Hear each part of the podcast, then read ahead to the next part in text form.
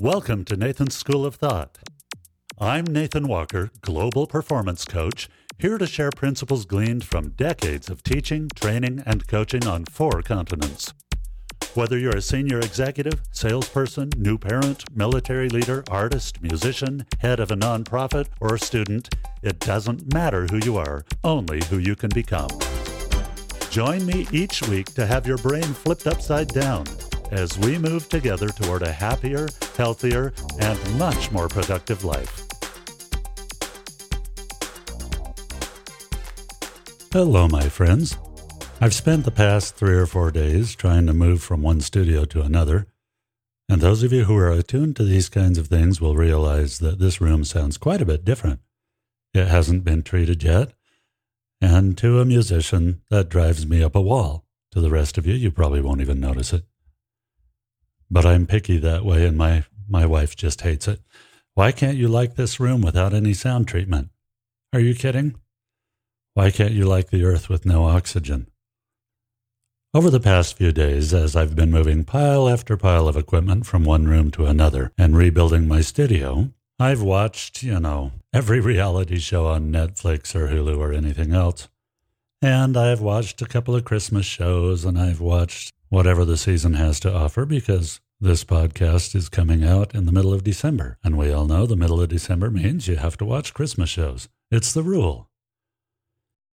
In the midst of watching all of that, I've been aware of a pattern that I identified several years ago and actually charted out.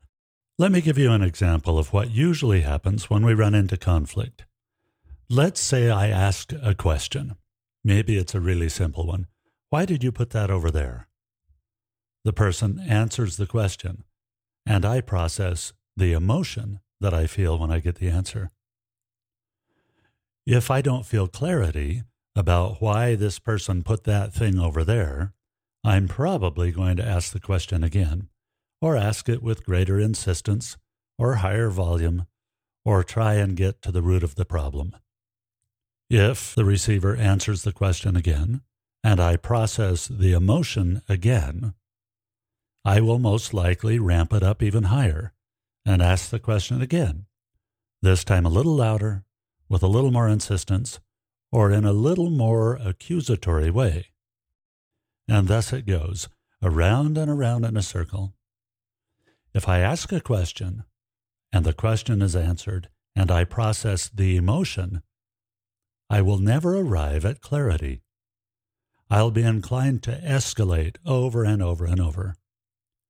Every time processing the emotion is repeated, the emotion grows until it completely crowds out clarity, and resolution is very rarely achieved. Now, that's the wrong way to do it, but it's the most common. You'll see it in your own life, and you'll see it in reality shows, and you'll see it everywhere. Once you see it, it's hard to miss. Let's try it a different way. Suppose I ask a question and I get an answer that isn't very clear.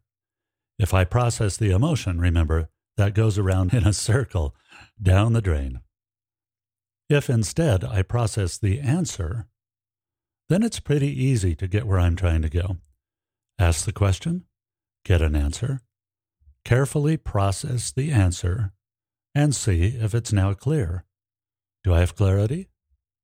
If the answer is no, I ask a follow up question. Not the same one I asked in the first place. I'm not going to say again, why did you put that over there? I might say, oh, I wonder if you'd mind if I move it and put this there instead, and we can put this over in this corner. I then listen for the answer, and I'm careful to process the answer, not the emotion. Do I have clarity? If the answer is yes, we have a resolution. If the answer is still no, I ask again a follow up question. Each time making the question unique, each time looking for clarity, each time being careful not to process the emotion, but what the person actually said in the first place.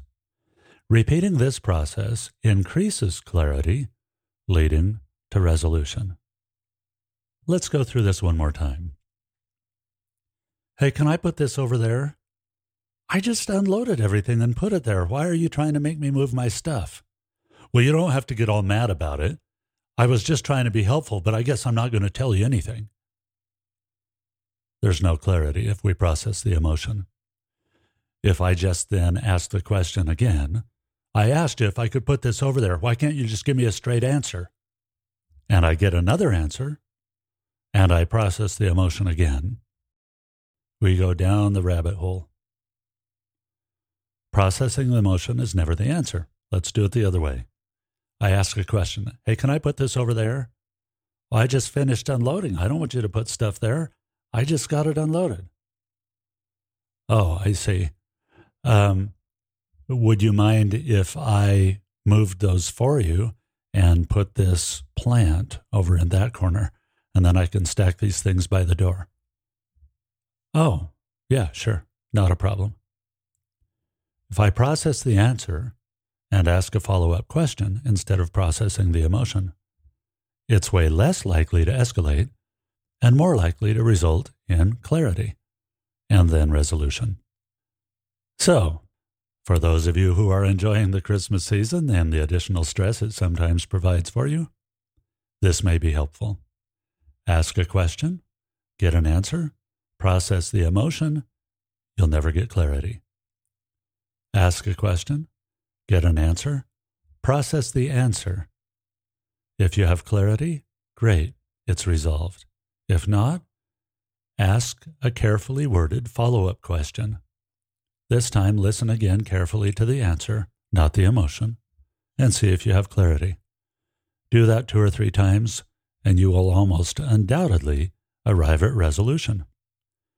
Resolution at Christmas time is pretty handy. Resolution anytime is pretty handy. Have a wonderful week. We'll talk again soon.